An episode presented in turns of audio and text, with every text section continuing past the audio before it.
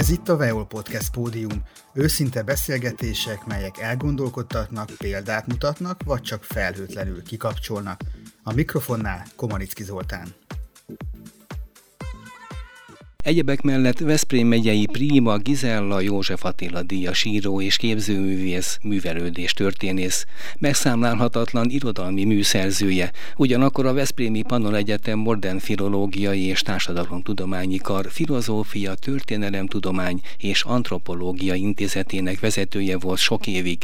A műsor vendége Géci János, üdvözöllek, köszönöm, hogy elfogadtad a felkérésemet az interjúra. Szervusz, én köszönöm, hogy hívtatok. A felsorolásból jól látszik, hogy sok minden érdekel. Biológia, kémia tagozatra jártál a gimnáziumban, biológia szakos diplomát szereztél az egyetemen, a biográfiádban az első irodalmi utalásként 1982-es említést találtam. Ekkor jelent meg a Vadnarancsok című verses köteted, amire még visszatérünk, mert megéri.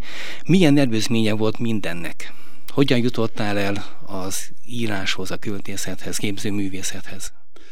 Jó bonyolult a kérdés, mert hogy az akkor, amiben mi éppen élünk, előszeretettel látja ezt a sokféleséget egymástól független széttartó tevékenységnek. Én pedig úgy éltem meg az életemben, meg úgy gondolom, hogy ez teljesen egységes, egyet képviselő valami. Számomra nem volt kétséges, hogy a természettudománynak, vagy a humán műveltségnek, meg a mindennapoknak, meg egyáltalán a szakralitásnak olyan sok köze van egymáshoz, hogy nem célszerű követni azt a, azt, amit a legtöbb ember csinál, hogy szakbarbárá válik, vagy szaktudósá válik, vagy szaktevékenysége van. Én nem vagyok hajlandó lemondani a, a, a krumpli termelésnek a, a, a ismeretétől azért, hogy, hogy nem tudom, Mírót vagy a, Shakespeare-t olvassak, vagy nézzek.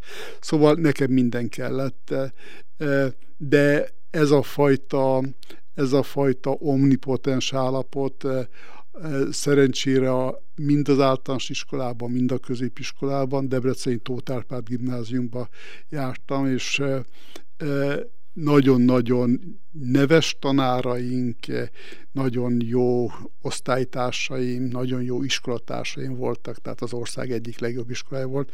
A Szegedi József Attila Tudományegyetemben szakbiológusként is elvárták tőlünk a, a sokféle alaptudományhoz való jó viszonyt, illetve azt, hogy, hogy megfelelő kulturális életet, vagy ha tetszik Közép-Európába tájékozódni tudást szerezzünk még az egyetemen, és később is olyan, olyan, olyan társaságban voltam, ahol nem kellett azt szégyelni, hogy a DNS-ről esetleg eh, tudok valamit, vagy pedig eh, tudom, hogy hogyan készül a képkeretnek a rozsdája.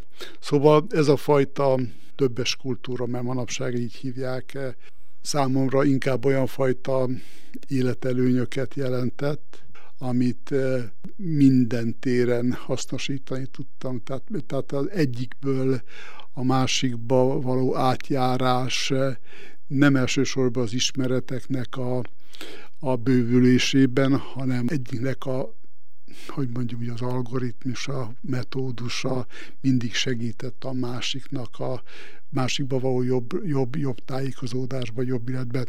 Tehát én azt hiszem, hogy, hogy ezeknek a, ezeknek a idézőjelben mondom, és nem is szeretem ezt a szót, de ez a polihisztorkodás, ami de általában... esetedben azt hiszem megállja a helyét. Hát ez, ez általában a legkicsinlő szokott lenni, tehát mindenhez hozzá tud szólni, de semmibe se elég okos színű változatot. Én nem így értékelem ezt a dolgot. Jelenti ezt. Tehát ez, ez, ez nekem élvezetet okozott.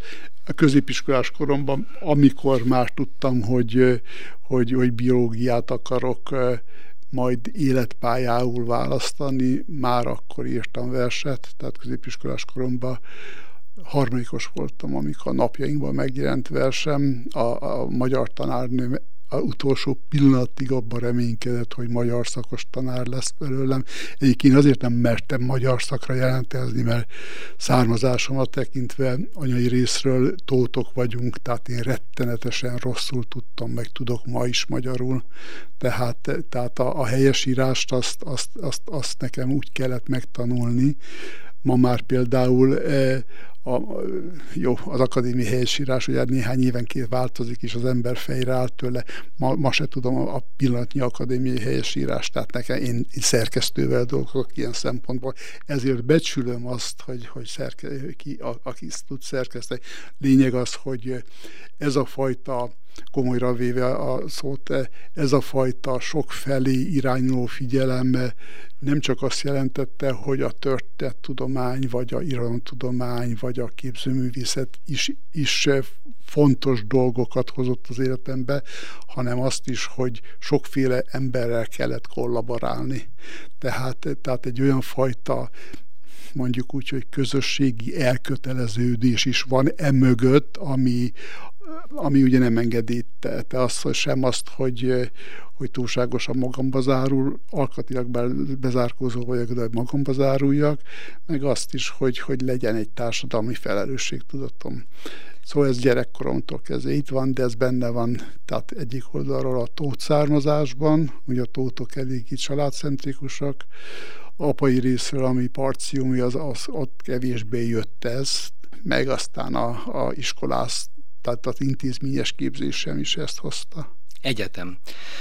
Mielőtt nekiültünk itt beszélgetni, egy-két szót váltottunk általában, és egy teljesen mellékesen jegyeztél meg egy-két nagyon komoly nevet, akikkel együtt jártál az egyetemre, hát és e, e, Ez a legkevesebb, hogy együtt jártam az egyetemre, meg ne, még nem is évfolyamtársak voltak. A, a csoporttársaim nagyon kevesen voltunk, tehát a egyetemen 15, 15-en kezdtük el a évfolyamot, szakbiológust. Ugye ez egy azért volt érdekes, úgymond tudós szak, vagy tudós képző szak, mert annak idején ide volt talán a legnehezebb bekerülni. Tehát 350-ből esetünkben választották ki azt a néhányat, aki, aki bekerült, míg a fizikusoknak volt ilyen nehéz. Tehát bennünket részbe jelezték eleve, hogy elképesztő leterhelésnek leszünk kitéve. Mi szombaton is jártunk egyetemre, reggel hatkor vagy hétkor kezdtük a gyakorlatokat, és hogyha, hogyha este nem látott bennünket a színházba vagy a koncerten a évfolyam felelősünk, akkor volt képe megkérdezni, hogy lehotkán nem voltál ott, fiam. Szóval egyfajta nem elitképzés volt személyes, személyes képzésben vehettünk részt, és ez részben jelentette a, a speciális igényeinknek való figyelmet, részben meg jelentette, hogy meg kellett tanulni ennek a tizenvalahány embernek egymással folyamatosan együttműködni. Na most minden évfolyamtársam tulajdonképpen tudós lett. Én nem lettem csak olyan, olyan komoly tudós, mint ők, azon kívül, hogy, hogy, hogy, hogy neves szakmájukba Európa szerte ismertek akadémikusok. Hát maga, tehát karikokat is csoporttársam volt éppen három nappal ezelőtt. Éppenséggel világhírű. Ő most az egyik nagyon-nagyon fontos nevezhetjük talán az emberiség egyik megmentőjének is, de, de hogyha beszél bárkivel, akkor lehet látni, hogy, hogy ő ezt a, ezt a helyzetet milyennek tekinti. Tehát most tehát ő azt mondja, hogy nem, ő egy, egy egyszerű biológus, tehát igazi hősök azok az orvosok, akik, akik ezt az egész rémes helyzetet jól tudták levezényelni. Tehát ő pontosan tudja a helyzetet, mi meg ugye szeretjük nagyítani a, hogy is mondja, az ő szerepét. Nagyon nagy dolog. Tehát a, ami, amit a Kati e, képes volt e, e, nem kitalálni, feltalálni, amit képes volt, képes volt az életében levezényelni, azt nagyon kevés ember tudta volna csinálni, de ebbe benne van az ő képzési formája, és a tanárai benne vannak, és ez tehát, tehát valami hasonló dolgokat kaptunk mi is, tehát a, a, a, a Praznovszki tüntető, aki egyébként Veszprémi származású, a, a, a Kálmán Zsuzsáig, a Bartannától kezdve a Boros Imréig, a Szabadas Lászlótól, a nem tudom, Alipapágig, tehát ők mind-mind-mind vagy neves intézeti kutatók, vagy intézetek, tanszékeknek a vezetői a világ különböző pontjain. Jó intézmény lehet ez a Nagyon jó volt a, a Szeged intézmény. Én például teljesen természetes módon a biológus heti 40 óra mellett bölcsészkarra is járhattam, átjártam, tehát ugye antropológiát, antropológus voltam Farkas Gyula mellett, tehát a Bartuc féle tanszéknek a, a, a tanárai neveltek engem, és a történeti tárgyakat, irodalmi tárgyakat bölcsészkaron legtermészetesebb módon kellett abszolválni, mert egyébként nem tekintetek volna embernek. Visszatérve az irodalomhoz, mert azért mégiscsak Veszprémben is, meg azért távolabbi régióban is mégis csak így ismernek. Író, képzőművész vad narancsok, ugye ez ja. indult az ja. egész dolog, bár mit mondtad, már középiskolás korodban is írtál, de azért ez megjelent, ez egy komoly kordokumentáció volt, aztán később is jöttek ezek a címek, és mindig más-más tartalommal, de ugyanolyan szándékkal dokumentumok a magyarországi szociális állapotokról. Mhm.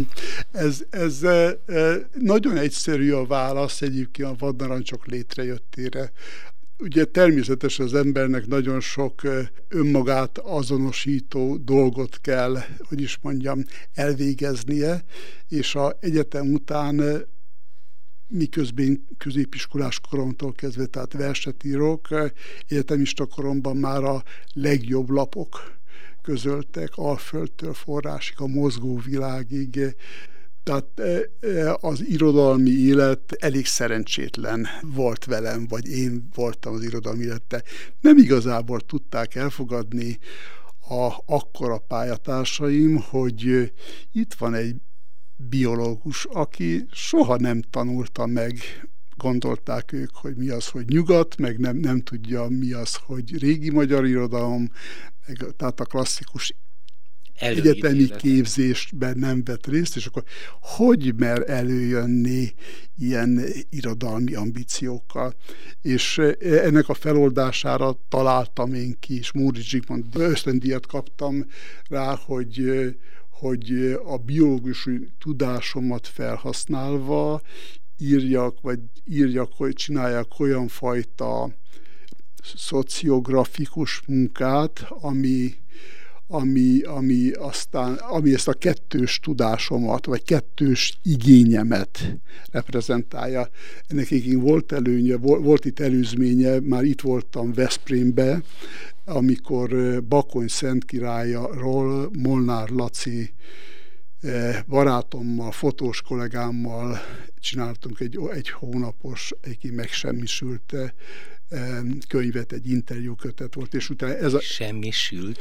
Igen, eltűnt. Tehát, de ez pont, hogy együtt csináltunk például egy fotóregényt, ami, ami egy eh, fiatal párnak az egész napját mutatta be, ezt a Volt Dimitrovban eh, eh, állították ki ezt a, ezt a képregényt, és aztán ez a képregény valahogy becsomagolva, elázott, Molnár Lacitnak a lakását kirabolták, a negatívok eltűntek, és néhány évvel ezelőtt a, a, egy budapesti fotóintézet felfedezte, hogy ez a munka volt a nagyon kevés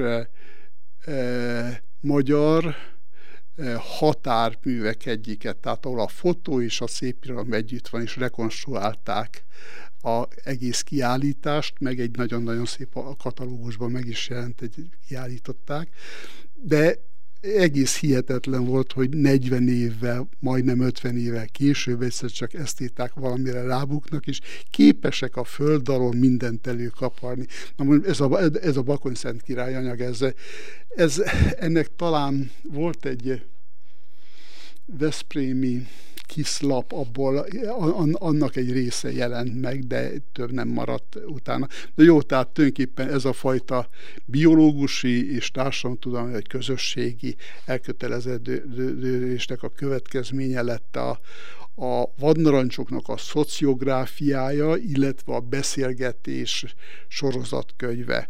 Ennek a, a sajátossága igazából utólag úgy derült ki, hogy, hogy ezt a módszert, ezt a oral historit, amit, amit én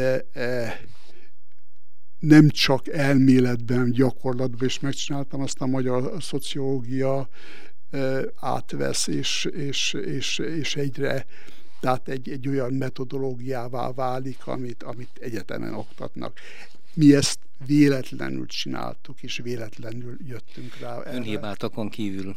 Igen, igen, igen. Na most aztán ez a vadnarancsok részbe a munka, a, a mozgóvilág folyóirat a körüli botrányokhoz hozzájárult, tehát sajnos részbe emiatt tiltják be a lapot, tehát az egész magyar irodalmi életnek a változása elkezdődik, részbe pedig a, a, a irodalmi életből való második kiszorulásnak, tehát e, e Veszprém mint egy menhely, vagy mint egy háttérország működött e, e, számomra, jelentette, de semmi probléma, tehát lehet látni, hogy ez a, ez a biológusi vagy természettudományi érzékenység, meg a figyelem milyen előnyökkel rendelkezik, tehát az irodalomon túli társadalmi figyelmet is képes volt ez a könyvsorozat kiváltani.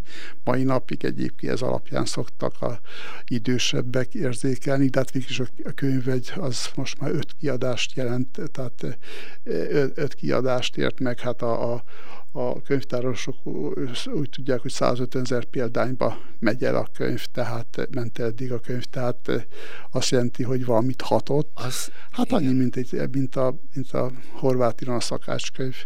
Tehát a, de, de, de, de másik oldalról meg végül is nekem, szóval két-három évente mindig jött valami kötet, tehát, tehát, tehát, ezek, ez, ez, tehát ezek a furcsaságok, amik nem csak engemet, hanem a korunkat is jellemzi, meg az olvasókat is jellemzi, ezeket egy picit töményebben élhettem meg, ezek jó dolgokat tudtak eredményezni.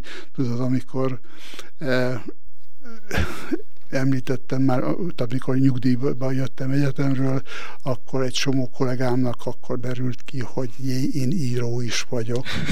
Hogy 70 valahány könyvvel a Hát mert nem voltál túl közlékeny a kollégákkal valószínű. Ezekről a dolgokról általában, ez ezekről a, a dolgok, nem, nem hiba, ez, ezekről a dolgokról én, tehát az irodalmi életemről, a, a, a tudományos életemben nem nagyon szoktam. Tehát nem ér össze Magyarországon ez a kettő dolog, ez egyébként baj. Tehát ha belegondolsz abba, hogy minden normális társadalomban író bárki lehet, nálunk természettudományi végzettségű német László, orvosként, ugye Gyurkovics pszichológus, vagy, vagy a, ugye inkább ez Lénárd Sándor, e, aki, aki a szerintem egyik legnagyobb magyar eszéista volt, ő volt még őszintű orvos.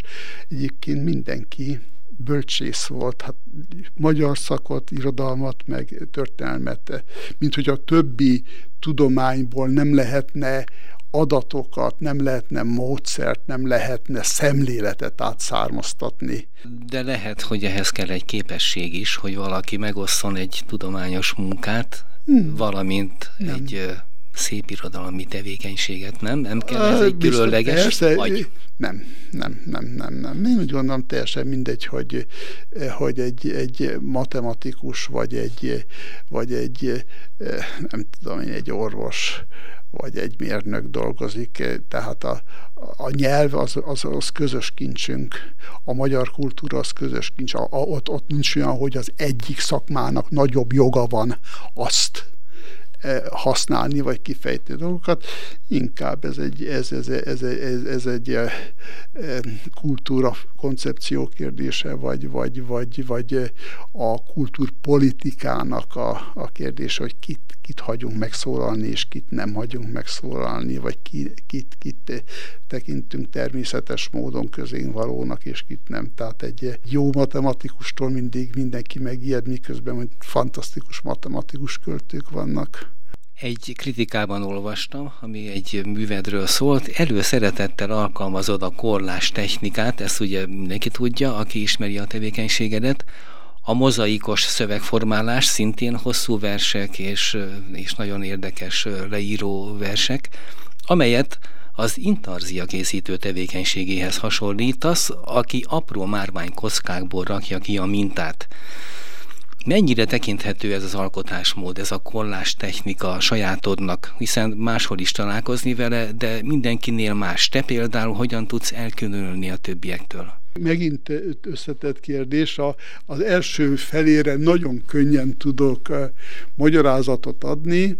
Ugye nagyon érdekes, hogy az, ez a hasonlatrendszer, amit én is használok, ezt tulajdonképpen a képzőművészetből származtattam, tehát a kollázs egy képzőművészeti technika, eredetileg ugye egymáshoz nem tartozó elemekből egy új koherens munkának a létrehozata valamilyen technikával, vágással, tépéssel, mindegy, hogy mivel.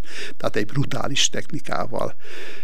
Azért használtam ezt, mert úgy gondoltam, hogy így jobban vagy közérthetőbb vagyok, miközben ez a mód, ahogy elmondtam, a valódi jellemzőimről teljes mértékben elvonta a figyelmet. Most megpróbálom akkor más metaforákkal. A nyelvünknek ez a borzasztó hátránya, hogy, hogy képes beszédet használunk, tehát állati nehezen tudunk pontosak lenni.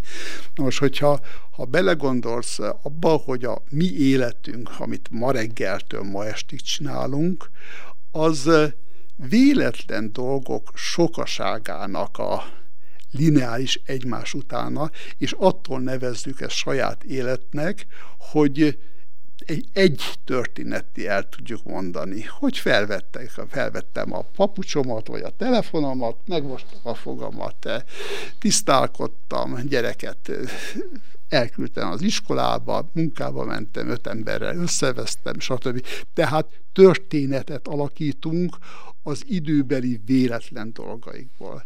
Na most maga a természeti világ, az élettelen természet, az élő természet, ahol események sora következő, van egymás mellett, amelyek hatnak egymással, nem hatnak egybe. Tehát egy kaotikus valami történik a világba, amelyet bizonyos szempontból, mondjuk a fizika szempontjából, vagy egy emberi történet szempontjából lineálisá teszünk, és történet, históriát képzünk belőle. Önmagába ez, kérem szépen, kollás. Az evolúció így működik. Itt választódnak ki azok a hasznos mechanizmusok, ami által valami holnap is létezni fog, és ugyanúgy beállhat a sorba. Vagyis, eh, ha tisztességes író lettem volna, amikor ilyet mondtam, akkor a darwinizmusról kellett volna beszélni az evolúció működési szabályairól, csak félek, hogy ezek a biológia hasonlatok több embert taszítottak volna a szakadék peremére, mint egy, egy bevett művészeti hasonlat, be az ember, amiben netán az olvasóink miután jártasok, könnyebben megértik, hogy én hogy meg. Ugyanakkor meg jelzem, hogy ez a hasonlat rám is nőtt, és inkább elfette, amit mondani akarok. Igen, úgy gondolom, hogy amiről én beszélni tudok, az annak a többsége nem az én találmányom, hanem a magyar kultúrának a örökség, amit intézményesen, meg a szüleimtől, meg a világtól megkaptam, aztán a magyar nyelvnek a találmánya, ami bizonyos szavakkal vannak, amilyen vonások túlhangsúlyozódnak, vannak, amik eltűnnek, és természetesen az én, én figyelmem, az én fókuszpontjaim, amelyet a képzettségemen keresztül adtam, kaptam, ez pedig egy természettudományosabb és nem egy társadalomtudományi szempontokból képzett valami. És ez a konglomerátum annak el, hogy, hogy egy történetté mondható, arról is szólhat, hogy nem csak a történetet mondjuk el, hanem azt, hogy a történet hogyan képződik meg. Valóban az én műveim szisztematikusan a történet és a történet felépítésének a módja is össze van rakva egymás mellett, és ettől jobban látszik ez a sok törésvonal benne, ez a, ez a darabosság, ez a mozaikosság, és ennek a biológiai tartalma, tehát a, a biopoézise, talán a, hogy a kérdésed másik felére válaszoljak, talán lehet a jellemzőm. Tehát, eh, vagy én szeretném, hogy ez lenne a jellemzőm, kevésbé veszik észre. Ahogy erről meséltél, szerintem ez elég meggyőző volt. Ugye még akkor hozzátehetjük a költő, író, képzőművész, eh, biológus mellé a ugyanaz a módszer. is mindegyiknél ugyanaz a módszer. Tehát a képzőművész is látjuk, hogy ugyanezzel a kollázs, dekollás, visszaba, felépítő, visszabontó technikával a költő is, és tulajdonképpen a művelődés történész is ugyanezzel dolgozik, tehát amikor visszatérve, hogy mi is vagyok, e, innen lehet látni, hogy módszerét tekintve az ugyanaz vagyok mindegy. Igen. A végén három gyors kérdés, mondhatom klasszikus, szokásos ebben a műsorban. Mi a véleményed Veszprém élhetőségéről? Veszprém a nagyon-nagyon kevés eh, közép-európai mediterrán jellegű város, tehát eh, ha valaki ezt a vonását képes felfedezni, képes a világ végén a jobb oldal lévő kapuba két kis oroszlánt látni, vagy képes a Szent Mihály Székesegyháznak a déli falán azt a most már lassan évtizedes Strenner által odaültetett jujubafának a termését képes látni, akkor, akkor annak ez, ez egy jó város. Aki, aki a városnak a kultúrájába, a múltjába, természeti múltat is nincs beavatva, annak számára egy élhetetlen, rideg, ijesztően szakrális város. Hogyan látod Veszprém közlekedési viszonyait? Abszolút a viszonyoknak megfelelő. És végül mit gondolsz Veszprém kulturális életéről? Akkor, amikor ezt a kulturális életet azok is befolyásolják, akinek nincs ismerete az itteni hagyományokról, akkor meg tudok riadni. Nem feltétlenül jelent ez káros dolgot, csak nem feltétlenül nevezzük ezeket szerves dolgoknak. Én azt látom, hogy az olyan fajta betelepedések a hasznosak, mint a 90-es években, amikor egy tucatnyi vajdasági meneskült jött, és befogadta ez a város, és ez, ez, ezek a vajdasági emberek aztán a mai szellemi életet, kultúra életet itt megképesek voltam meghatározni. Ezeknek a lehetőségét most már nem érzem. Mert nem akarnak jönni ide, nem, vagy mert, pedig mert ez nem, a város nem, nem fogadja nem be? fogadná be. Ez, ez nem, nem a értékek alapján figyel oda, tehát, tehát akkor, amikor a, a saját örökségünk, értve a Baláca pusztától, Ányos Pálig, a csolnokiaktól kezdve a, az egyetemnek a, a nagy professzoraig nem teljesen hat, nem használjuk ezt a, ezt a örökséget, akkor néha elkeseredek. Gíci János honlapján olvastam az egyik interjú sorai között. Költő vagyok, a részleteket csupán azért kutató, mert a teljesség érdekel.